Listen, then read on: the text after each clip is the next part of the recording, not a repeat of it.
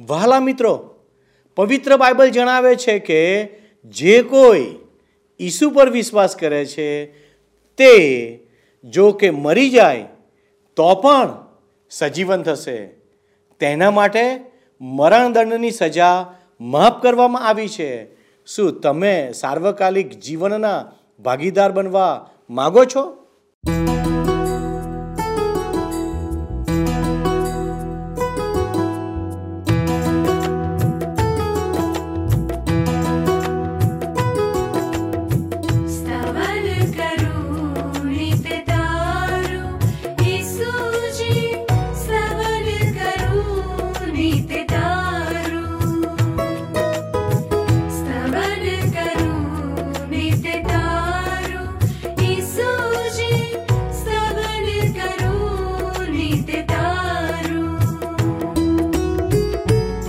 आज सवारे सवा साधु सुनि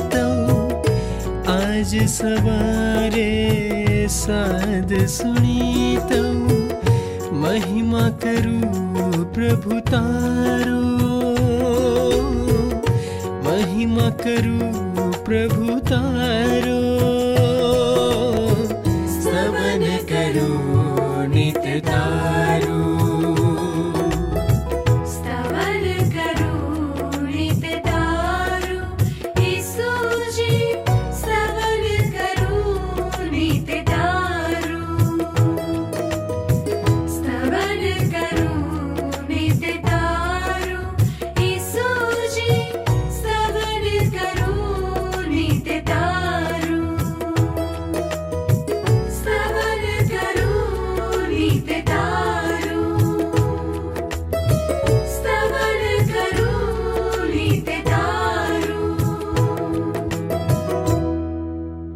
પ્રિય દર્શકો, આ કાર્યક્રમમાં તમારું સ્વાગત કરતા મને ખૂબ આનંદ થાય છે.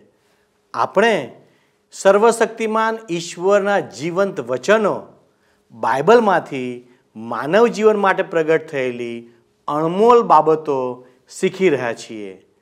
આ સૃષ્ટિના સર્જનહારે બાઇબલમાં તેમનું પ્રકટીકરણ કર્યું છે. આ અભ્યાસ દ્વારા આપણે તેનું મૂલ્યાંકન કરીને અને બાઇબલના દરેક પુસ્તકનો એક પછી એક અભ્યાસ કરીને આપના સુધી આ સત્ય વચનો પહોંચાડવાનો પ્રયત્ન કરી રહ્યા છીએ. મિત્રો, બાઇબલમાં ગીતશાસ્ત્ર એકસો અઠ્યાવીસ અને એકમાં લખેલું છે, જેઓ યહોવાથી ડરે છે અને તેમના માર્ગમાં ચાલે છે, તે સર્વને ધન્ય છે. જ્યાં સુધી આપણે તેમનો માર્ગ જાણતા નથી, ત્યાં સુધી આપણે ઈશ્વરની આરાધના કેવી રીતે કરીશું? સ્તવન કાર્યક્રમ એટલા જ માટે છે કે આપણા સર્જનહારના વચનોને આપણે જાણીએ અને સમજીએ, જેથી આપણે ઈશ્વરના માર્ગની વિરુદ્ધ ના ચાલીએ. આ અભ્યાસ શ્રેણીમાં આપણે હાલમાં લેવીએના પુસ્તકમાંથી અભ્યાસ કરી રહ્યા છીએ. જ્યાં ઈશ્વર ઈસરાયલીઓને વિવિધ પ્રકારના નિયમો કે કાયદાઓ પ્રદાન કરે છે. આજે આપણે જોઈશું કે કેવી રીતે ઈશ્વર તેમના ખાસ લોકોને, તેમના કાર્યોને યાદ રાખવા માટે સાબાત વર્ષ અને જુબિલી વર્ષમાં જમીનને કેવી રીતે પડતર રાખવી તેની સમજણ આપે છે. આપણા સમાજમાં આપણે જમીન સંબંધી ગરીબ લોકો સાથે કેવો વ્યવહાર કરવો જોઈએ? દાસ કે ગુલામો કે નોકરો સાથે કેવો વ્યવહાર કરવો જોઈએ? ઈશ્વર પોતે જ તેમને આ બધા માટે નિયમો પ્રદાન કરે છે. અહીં આપણા માટે આધ્યાત્મિક શિક્ષણ આપવામાં આવ્યું છે. તો ચાલો જોઈએ કે આપણે ત્યાં શું શીખવાનું છે. પ્રિય મિત્ર, આજે આપણે લેવીયનું પુસ્તક જે બાઇબલમાં જૂના કરારના વિભાગમાં આવેલું છે, એના પચીસમાં અધ્યાયની એકથી દસ કલમો જોવાના છીએ. તમે જોશો મિત્ર, તો લેવીયના પુસ્તકના પચીસમાં અધ્યાયમાં આપણને વચનના દેશને સંબંધિત નિયમ સાબાથ વર્ષનો નિયમ, જુબિલીના વર્ષનો નિયમ અને મિલકત તથા વ્યક્તિઓના છુટકારાનો નિયમ જોવા મળશે. મૂસાની વ્યવસ્થા માત્ર ઇઝરાયેલી લોકો માટે જ નહીં બલકે વચનના દેશને પણ લાગુ પડતી હતી. લેવીયના આ પચીસમા અધ્યાયમાં એ બાબત ઉપર ભાર મૂકવામાં આવ્યો છે. અહીં પચીસમા અધ્યાયમાં આપેલા નિયમોનો અમલ ઇઝરાયેલી લોકો વચનના દેશમાં પહોંચી ના જાય ત્યાં સુધી થઈ શકે એમ નહોતો. એ નિયમોનો અમલ કંઈ અરણ્યમાં થઈ શકે એમ નહોતો. હવે આ અધ્યાયમાં વચનના દેશના સંદર્ભમાં અવારનવાર ઉલ્લેખ થતો તમને જોવા મળશે. દાખલા તરીકે તમે દેશમાં આવો ત્યારે દેશમાં વિશ્રામ કરો આખા દેશમાં સ્વતંત્રતા જાહેર કરો વગેરે વગેરે. આ જે છેલ્લા પ્રકારનું વિધાન છે ને, એ તો આશરે દસ વખત જોવા મળે છે મિત્ર. આ અધ્યાયમાંના બધા જ મુદ્દા ઈશ્વરે ઇઝરાયેલી પ્રજાને આપેલા વતન સાથે સંલગ્ન છે. મૂસાની વ્યવસ્થા ઇઝરાયેલી પ્રજાને માટે અને તેમના વતનના દેશને માટે હતી. હવે આ બધા નિયમો આજે પ્રભુ ઈસુ ખ્રિસ્તની મંડળીને લાગુ પડતા નથી. લેવીયનું પુસ્તક વાંચતી વખતે અને બાઇબલમાંના બીજા પુસ્તકો વાંચતી વખતે આપણને અવારનવાર સાતનો આંક જોવા મળે છે. સાતનો આંક. આ સાતનો આંક પરિપૂર્ણતા સૂચવે છે. લેવીયના પુસ્તકમાં અવારનવાર દેખાતા સાતના આંકને પ્રકટીકરણ અથવા તો સંદર્શનના પુસ્તકમાં આવતા સાતના આંક સાથે ચોક્કસ સંબંધ છે. બંને પુસ્તકોમાં એનો ઉપયોગ માળખાકીય રીતે થયો છે. સમયનું વિભાજન સામાજિક તેમજ ધાર્મિક ઉત્સવો માટેના એમ બંને કેલેન્ડરો માટે સાતના આંકથી કરવામાં આવતું હતું. સાતમો દિવસ, સાતમું સપ્તાહ, સાતમો મહિનો અને સાતમું વર્ષ. કેલેન્ડરની રચના સાતના આંકની ગણતરીથી થઈ હતી અને લેવીયનો નિયમ સાતના ઘટના ચક્રમાં ચાલતો હતો. આવું સંદર્શનના પુસ્તકમાં પણ થાય છે, પ્રકટીકરણના પુસ્તકમાં. હવે ઈશ્વરે સૃષ્ટિના સર્જનના સમયે સાતમા દિવસે વિશ્રામ રાખ્યો હતો. એટલા માટે નહીં કે ઈશ્વર થાકી ગયા હતા, પણ એટલા માટે કે એમણે સર્જનનું કાર્ય છ દિવસમાં પૂરું કર્યું હતું. સમયની માગણી માટે સાબાથને મૂળ એકમ તરીકે ગણવામાં આવ્યો હતો, સમય માપવા માટે. સાબાથને મૂળ એકમ તરીકે ગણવામાં આવ્યો હતો અને એ પછી સાબાતથી શરૂ કરીને સમયની વિસ્તૃત ગણતરી કરવામાં આવતી હતી. તમે મિત્ર મારી સાથે સાથે હવે લેવિયાના પુસ્તકના પચીસમાં અધ્યાયની પહેલી કલમ જોશો. અહીં લખવામાં આવ્યું છે અને યહોવાએ સિનાઈ પર્વત પર મૂસાને કહ્યું, અહીં એ નોંધવું જરૂરી છે કે આ સૂચનાઓ અગાઉ સિનાઈ પર્વત ઉપર આપવામાં આવી હતી, પરંતુ એનો અમલ ઇઝરાયેલી લોકો વચનના દેશમાં પહોંચે એ પછી કરવાનો હતો. બીજી કલમ શું કહે છે? ઇઝરાયેલ પુત્રોને એમ કહે કે જે દેશ હું તમને આપવાનો છું, તેમાં તમે આવો ત્યારે તે દેશ યહોવાનો વિશ્રામ પાડે. આ બહુ જ વિસ્મયકારક છે. સાબાત મનુષ્ય માટે પણ છે અને વચનના દેશ માટે પણ છે. સાતમો દિવસ મનુષ્ય માટે છે અને સાતમું વર્ષ દેશ માટે છે. સાબાથનો અર્થ થાય વિશ્રામ. એનો અંતિમ ગર્ભિત અર્થ ઉદ્ધાર દ્વારા મળતો વિશ્રામ છે. હિબ્રુ લોકોને લખેલા પત્રના ચોથા અધ્યાયની નવથી અગિયાર કલમોમાં કહ્યું છે કે ઈશ્વર કદી બીજા દિવસ સંબંધી પાછળથી બોલ્યા ન હોત. છતાં પણ જેમ ઈશ્વરે સાતમા દિવસે વિશ્રામ કર્યો તે રીતે ઈશ્વરના લોકો માટે હજુ પણ વિશ્રામ કરવાનો બાકી છે. જેમ ઈશ્વરે પોતાના કાર્યોમાંથી વિશ્રામ કર્યો, તેમ જે કોઈ ઈશ્વરના વિશ્રામમાં પ્રવેશે છે, તે પોતાના સર્વ કાર્યોમાંથી વિશ્રામ લે છે. તેથી આપણે ઈશ્વરના વિશ્રામમાં પ્રવેશવા આપણાથી બનતો બધો પ્રયત્ન કરીએ, તેઓની માફક આપણે અનાજ્ઞાંકિત બનીને વિશ્રામમાં પ્રવેશ કરવાને નિષ્ફળ ના જઈએ. ધરતીને સાતમા વર્ષે ખેડવામાં ન આવે અને પડતર રાખવામાં આવે તો ધરતી વધારે ફળદ્રુપ બને એ પુરવાર થયેલું છે, મિત્ર. અને એટલે ઈશ્વર અહીંયા કહે છે કે ઇસરાયલ પુત્રોને એમ કહે કે જે દેશ હું તમને આપવાનો છું, તેમાં તમે આવો ત્યારે તે દેશ યહોવાનો વિશ્રામ પાડે. ઇસરાયેલી લોકો આ સાબાત વર્ષનું પાલન કરવામાં નિષ્ફળ ગયા અને એટલે એમણે બાબેલમાં સિત્તેર વર્ષ ગુલામી કરવી પડી. એમણે ચારસો ને નેવ વર્ષના સમયગાળા દરમિયાન સિત્તેર સાબાથ વર્ષોનું પાલન કર્યું નહોતું એટલે એમણે સિત્તેર વર્ષ સુધી ગુલામી કરવી પડી. યર્મયા સંદેશવાકનું પુસ્તક, એના પચીસમાં અધ્યાયની અગિયારમી કલમ જુઓ તો લખ્યું છે કે આ આખો દેશ ઉજ્જડ તથા ત્રાસજનક થઈ પડશે અને આ પ્રજાઓ સિત્તેર વર્ષ સુધી બાબેલના રાજાની સેવા કરશે. છ વર્ષ તારે તારા ખેતરમાં વાવવું ને છ વર્ષ તારે તારી દ્રાક્ષાવાડીમાં કાપકૂપ કરવી ને તેની ઉપજનો સંગ્રહ કરવો. પણ સાતમે વર્ષે દેશને માટે પવિત્ર વિશ્રામનો સાબાત એટલે યહોવાનો સાબાત થાય, તારે તારા ખેતરમાં વાવણી કરવી નહીં ને તારી દ્રાક્ષાવાડીમાં કાપકૂપ કરવી નહીં. આ કલમો કેટલું બધું સ્પષ્ટ કરે છે કે સાબાથ વર્ષનો નિયમ વચનના દેશને લાગુ પડતો હતો. ઇઝરાયેલી લોકોએ છ વર્ષ પોતાની જમીનોમાં વાવેતર કરવાનું હતું ને તેમની દ્રાક્ષાવાડીઓમાં કાપકૂપ કરવાની હતી. એ પછી સાતમા વર્ષે વાવેતર કે કાપકૂપ કરવાનું નહોતું. મનુષ્ય ઉપર અને ધરતી ઉપર શાપ હતો. અને મનુષ્ય પરસેવો પાડીને ધરતીમાંથી પોતાનો આહાર મેળવે છે, પરંતુ એક દિવસ એક દિવસ સૃષ્ટિ ઉપરથી શાપ ઉઠાવી લેવામાં આવશે. રોમન લોકોને લખેલા પત્રના આઠમા અધ્યાયની વીસથી બાવીસ કલમો જુઓ તો લખ્યું છે કે સૃષ્ટિને તેની પોતાની ઈચ્છાથી નહીં, પણ ઈશ્વરની ઈચ્છાથી સજા રૂપે નિરુપયોગી કરવામાં આવી. છતાં સૃષ્ટિ પોતે પણ એક દિવસે દૂષણ ફેલાવનારી ગુલામીમાંથી મુક્ત થશે અને ઈશ્વરના પુત્રો સાથે મહિમાવંત સ્વતંત્રતાની ભાગીદાર થશે એવી આશા હતી. અત્યારે તો સમગ્ર સૃષ્ટિ પ્રસૂતિની વેદના જેવી વેદના ભોગવી રહી છે. ઈશ્વરે ઇઝરાયેલી પ્રજાને આપેલા સાબાત વર્ષનો નિયમ, ખેતીને લગતો એક ઉમદા સિદ્ધાંત છે મિત્ર. પાંચથી સાત કલમોમાં લખવામાં આવ્યું છે કે તારી ફસલમાં જે પોતાની મેળે ઉગ્યું હોય તે તારે કાપવું નહીં. તે તારા કેળવ્યા વગરના દ્રાક્ષાવેલાની દ્રાક્ષો તારે વીણી લેવી નહીં. એ વર્ષ દેશને માટે પવિત્ર વિશ્રામનું થાય અને દેશના વિશ્રામથી તો તારે માટે ખોરાક નીપજશે. તેની સર્વ ઉપજ તારો તથા તારા દાસનો તથા તારી દાસીનો તથા તારા મજૂરનો તથા તારી સાથે પ્રવાસ કરતા તારા પરદેશીનો તથા તારા ઢોર ઢાંકનો તથા તારા દેશના જાનવરોનો ખોરાક થશે. આ કલમો દર્શાવે છે મિત્ર કે સાબાતના વર્ષમાં લોકોની ભૌતિક જરૂરિયાત કઈ રીતે પૂરી પાડવામાં આવતી હતી. એ ધરતી એટલી તો ફળદ્રુપ હતી કે તેમાં દર વર્ષે વાવેતર કરવાની જરૂર રહેતી જ નહોતી. યુફ્રેટિસની ખીણમાં ઇબ્રાહીમના સમયમાં ક્યારેક વાવેતર કરવાની જરૂર જ પડતી નહોતી મિત્ર. અનાજ વાવેતર કર્યા વગર જ ઉગી જતું હતું. ઇઝરાયલમાં એ સમયે ધરતીમાં એટલો બધો પાક થતો હતો કે જમીનના માલિકની, એના નોકરોની અને વટ્ટી માર્ગુઓની પણ જરૂરિયાત પૂરી પડતી હતી. ઢોરઢાંક પણ એ વર્ષે પૂરતા ચારા સાથે આરામથી જીવી શકતા હતા અને ખેડિયા વગરના ખેતરોમાં ચરી ચરીને કદાચ વધારે તગડા બનતા હતા. ઈશ્વર વિશ્રામના વર્ષ દરમિયાન મનુષ્યની અને ઢોર ઢાંખની બંનેની કાળજી રાખતા હતા.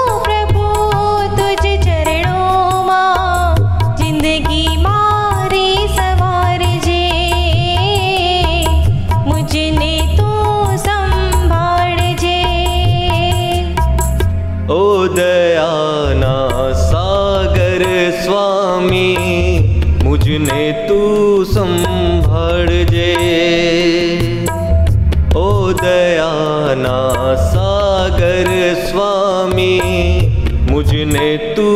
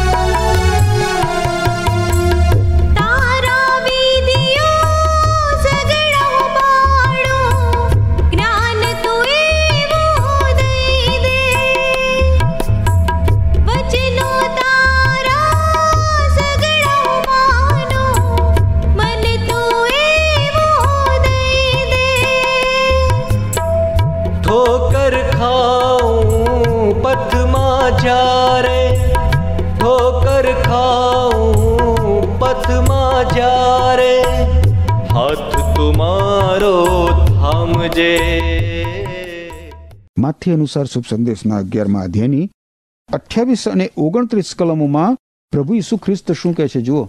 માથી અનુસાર શુભ સંદેશ. એનો અગિયારમો અધ્યાય. અગિયારમો અધ્યાય, અઠ્યાવીસ અને ઓગણત્રીસ કલમોમાં પ્રભુ ઈસુ ખ્રિસ્ત કહે છે કે, ઓ પાપની સખત મજૂરી કરનારાઓ અને પાપનો બોજ ઊંચકનારાઓ, તમે બધા મારી પાસે આવો અને હું તમને આરામ આપીશ. મારી ઝૂંસરી તમારા પર લો અને મારી પાસેથી શીખો, કારણ કે હું દિન અને નમ્ર હૃદયનો છું. અને તમારા જીવને આરામ મળશે. તમારા જીવને વિશ્રામ મળશે. હિબ્રુ લોકોને લખેલા પત્રમાં પણ તમે જુઓ. ચોથા અધ્યાયની દસમી કલમ. હિબ્રુ લોકોને લખેલો પત્ર ચોથો અધ્યાય, દસમી કલમ જુઓ. ત્યાં લખવામાં આવ્યું છે કે જેમ ઈશ્વરે પોતાના કાર્યોમાંથી વિશ્રામ કર્યો તેમ જે કોઈ ઈશ્વરના વિશ્રામમાં પ્રવેશ કરે છે તે પોતાના સર્વ કાર્યોમાંથી વિશ્રામ લે છે. બધા જ પુણ્ય કર્મો બધા જ સત્કર્મો ઉદ્ધાર એ રીતે નથી મળતો પુણ્યકર્મો કે સત્કર્મોની મારફતે. ઉદ્ધાર તો મળે છે પ્રભુ ઈસુ ખ્રિસ્તને શરણે આવવાથી મિત્રને ત્યાં જ ત્યાં જ ઈશ્વરનો સાચો વિશ્રામ આપણને મળે છે. ઈશ્વરે એમણે આપેલા નિયમો દ્વારા ઇઝરાયેલી પ્રજાને કેટલાક પાઠો શીખવી રહ્યા હતા. ઈશ્વરે ઇઝરાયેલી પ્રજાની જમીન ઉપર એવો હક દાવો કરવા ના દીધો જેથી ગરીબોની કાળજી લેવામાં ના આવે. ઈશ્વર તો જમીનનું અને સાથે સાથે ગરીબ લોકોનું પણ રક્ષણ કરી રહ્યા હતા. ઈશ્વર તેમને એ પણ શીખવી રહ્યા હતા કે ધરતી શ્રાપિત થઈ હતી, પરંતુ એ સમય આવશે જ્યારે ધરતી વિપુલ પ્રમાણમાં ફસલ આપશે. એ જ ધરતી આજે વસ્તી વિસ્ફોટને કારણે તો એવો ભય સેવાઈ રહ્યો છે કે ધરતી બધાને પૂરતું પોષણ મળી રહે એટલા પ્રમાણમાં ઉપજ આપી શકશે નહીં. પરંતુ મિત્ર, જ્યારે પૃથ્વી પરથી શાપ દૂર કરવામાં આવશે, ત્યારે માનવીના પાપને કારણે થયેલા પતન પછી માનવીએ ક્યારેય નહીં જોઈ હોય. એટલા વિપુલ પ્રમાણમાં ધરતી ફસલ ઉપજાવશે. બધા જ માણસોની જરૂરિયાત પૂરી પાડનાર ઈશ્વર છે, એટલું યાદ રાખજો. ઈશ્વર, કારણ કે આ પૃથ્વીના માલિક ઈશ્વર છે. આઠમી કલમ શું કહે છે? લેવિયનું પુસ્તક પચીસમો અધ્યાય. અને તારા પોતાને સારું વર્ષોના સાત સાબાત એટલે સાત ગણા સાત વર્ષ ગણવા અને વર્ષોના સાત સાબાતની મુદત એટલે ઓગણપચાસ વર્ષ થશે. આ ગણતરી, તમે જુઓ, સાતના આંકમાં કરવામાં આવી છે. સાતના આંકમાં કરવામાં આવી છે ને?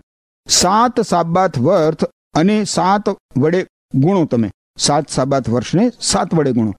તો કુલ સમયગાળો કેટલાનો થાય છે? ઓગણપચાસ વર્ષોનો. એ પછીનું વર્ષ એટલે કે પચાસમું વર્ષ, એ તો જ્યુબિલીનું વર્ષ કહેવાતું હતું. કેલેન્ડરની આગળ વધતી ગણતરીમાં જ્યુબિલીનું વર્ષ સાતના આંકમાં ગણતરીમાં લેવામાં આવતું હતું. સમયની ગણતરીમાં આ પચાસ વર્ષનું એકમ સૌથી મોટું એકમ હતું. પ્રત્યેક સદીમાં જ્યુબિલીના બે વર્ષો આવતા હતા. નવમી કલમ જોશો. નવમી કલમમાં લખ્યું છે, તે વખતે સાતમા માસને દસમે દિવસે તારે મોટે સાદે સઘળે રણશીંગડું વગાડવું. પ્રાયશ્ચિતને દિવસે તમારા આખા દેશમાં રણશીંગડું વગાડવું. ઇઝરાયેલી પ્રજાના સમગ્ર સાબાતના માળખામાં આ તો એક મુગટરૂપ બાબત હતી મિત્ર. આ હિબ્રુ ભાષામાં સેનાથ હાયોભેલ, એટલે જુબિલીનું વર્ષ, એ હતું. મૂસાની વ્યવસ્થામાં આ અનેક રીતે સૌથી વધારે અપેક્ષિત અને હર્ષ ઉલ્લાસનો સમય હતો મિત્ર.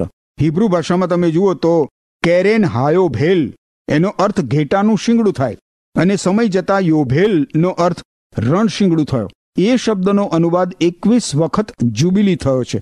પાંચ વખત ઘેટાનું શિંગડું થયો છે અને એક વખત રણશિંગડા તરીકે થયો છે. હવે ઇઝરાયેલી લોકો વચનના દેશમાં પહોંચી જાય ત્યારબાદ દાન પ્રદેશથી તે બેરશેબાના પ્રદેશ સુધી કઈ રીતે એક રણશિંગડાનો અવાજ સાંભળી શકાતો હશે? એ સમજવું અઘરું છે મિત્ર? પરંતુ પ્રત્યેક વસવાટવાળા પ્રદેશમાં જ્યુબિલીના વર્ષના આગમન માટે એક સાથે અનેક રણશિંગડા ફૂંકવામાં આવતા હતા. હું માનું છું કે એનો આરંભ મુલાકાત મંડપથી અથવા તો ઈશ્વર પછી ઈશ્વરના પાછળથી બંધાયેલા મંદિરમાંથી થતો હશે. અને પછી એનો અવાજ સાંભળીને દૂરની વસાહતમાં બીજા રણશિંગડા ફૂંકાતા હશે. એ પછી એની આગળની વસાહતના રણશિંગડા ફૂંકાતા હશે. એમ આખા દેશમાં આખા દેશમાં રણશિંગડા ફૂંકાતા હશે. દસમી કલમ શું કહે છે? અને પચાસમું વર્ષ તમારે પવિત્ર પાળવું ને આખા દેશમાં તેના સર્વ રહેવાસીઓને માટે છુટકારાનો ઢંઢેરો પીટાવવો. તે તમારે સારું રણશિંગડાનું એટલે જુબીલીનું વર્ષ થાય અને તમ પ્રત્યેક માણસે પોતપોતાના વતનમાં પાછા આવવો અને તમ પ્રત્યેક માણસે પોતપોતાના કુટુંબમાં પાછા આવવો. એ દિવસોમાં લોકો પોતાની જમીન ગીરવે રાખી શકતા હતા, પરંતુ જુબીલીના વર્ષમાં મૂળ માલિકને એની જમીન પાછી મળી જતી હતી. ઈશ્વર આ રીતે મૂળ માલિકની જમીનનું રક્ષણ કરતા હતા. જમીન પચાસ વર્ષ માટે ગીરવે મૂકી શકાતી, પરંતુ જુબિલીના વર્ષમાં જમીન એના અસલી માલિકને કે એના વારસદારોને પાછી મળી જતી હતી. જો કોઈ માણસ ગુલામ તરીકે વેચાઈ ગયો હોય, તો રણશિંગડાના અવાજ સાથે એ મુક્ત થઈ જતો. એની જંજીરો તૂટી જતી. આપણે આ જ રીતે આજે મુક્ત થયેલા છીએ મિત્રો આપણા દુષ્કર્મોના બંધનોમાંથી, આપણા પાપોની શિક્ષામાંથી. રણશિંગડા માટેનો જે ગ્રીક શબ્દ છે, એનો અર્થ થાય, જાહેર કરો, ઘોષિત કરો.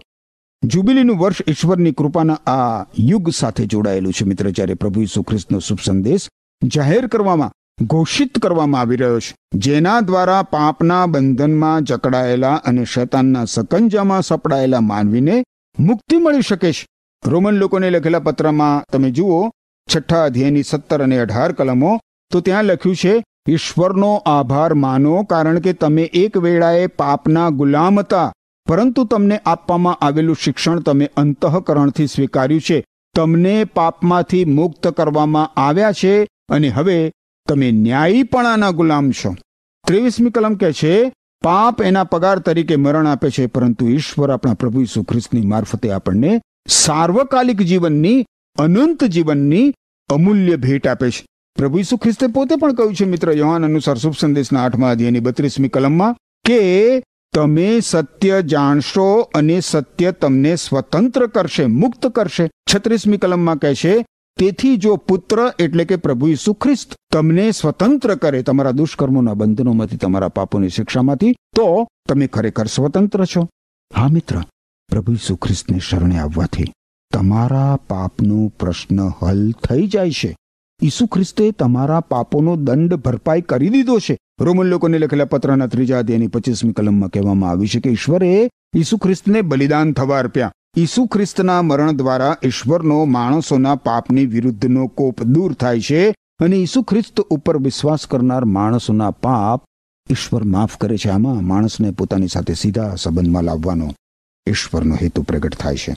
ગલાતી લોકોની મંડળીને લખેલા પત્રના પાંચમા અધ્યાયની પહેલી કલમ તમે જોશો તો ત્યાં લખ્યું છે કે સ્વતંત્ર માણસો તરીકે જીવન જીવવા માટે ઈસુ ખ્રિસ્તે આપણને આપણા દુષ્કર્મોના બંધનોમાંથી, આપણા પાપોની શિક્ષામાંથી મુક્ત કર્યા છે. હવે સ્વતંત્ર માણસોને શોભતા સ્થાને સ્થિર રહો કે જેથી તમે ગુલામીના બંધનમાં ફરીથી ફસાવ નહીં.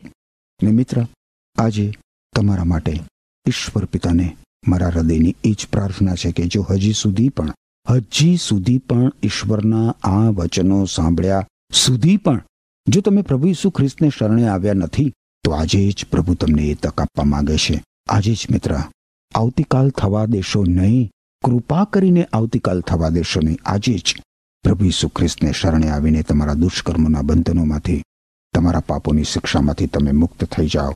અને મિત્ર, ગલાતી લોકોની મંડળીને લખેલા પાંચમા અધ્યાયની પહેલી કલમમાં લખ્યું છે એ પ્રમાણે, જો તમે ઈસુ ખ્રિસ્તને શરણે આવીને તમારા દુષ્કર્મોના બંધનોમાંથી તમારા પાપોની શિક્ષામાંથી મુક્ત થઈ ચૂક્યા છો. તો મિત્ર, કૃપા કરીને સ્વતંત્ર માણસોને શુદ્ધ સ્થાને તમે સ્થિર રહો. એટલે કે સ્વતંત્ર એટલે પાપની ગુલામીમાંથી સ્વતંત્ર થયેલા માણસોને શુભતા સ્થાને સ્થિર રહો, જેથી તમે પાપની ગુલામીના બંધનમાં ફરીથી ફસાવ નહીં. ઈશ્વર તમને એ કૃપા આપે કે તમે એ પ્રમાણે ઈશ્વરની પ્રસન્નતામાં તમારું જીવન જીવી શકો. ઈશ્વર તમને આશીષ આપો. આમેન. મિત્રો, ઈશ્વરે પોતાના પસંદ કરેલા લોકો માટે હંમેશા સુંદર યોજનાઓ બનાવી છે. આજનો અભ્યાસ સ્પષ્ટ કરે છે કે ઈશ્વરે તેમના લોકોને અર્થતંત્રના સંચાલન માટે અદ્ભુત નિયમો આપ્યા છે. જેમાં છ વર્ષ સુધી ખેતરમાં વાવણી કરવાની હતી. પરંતુ સાતમે વર્ષે પવિત્ર વિશ્રામનો સાબાત એટલે કે યહોવાનો સાબાત પાળવાનો હતો, જેમાં ખેતરમાં વાવણી કરવાની નહોતી. પણ તે વર્ષમાં પડતર જમીન રાખવાની હતી. લોકોએ જમીનમાંથી જે પાક લણ્યો અને તે ઉપજનો સંગ્રહ કરવાનો નહોતો.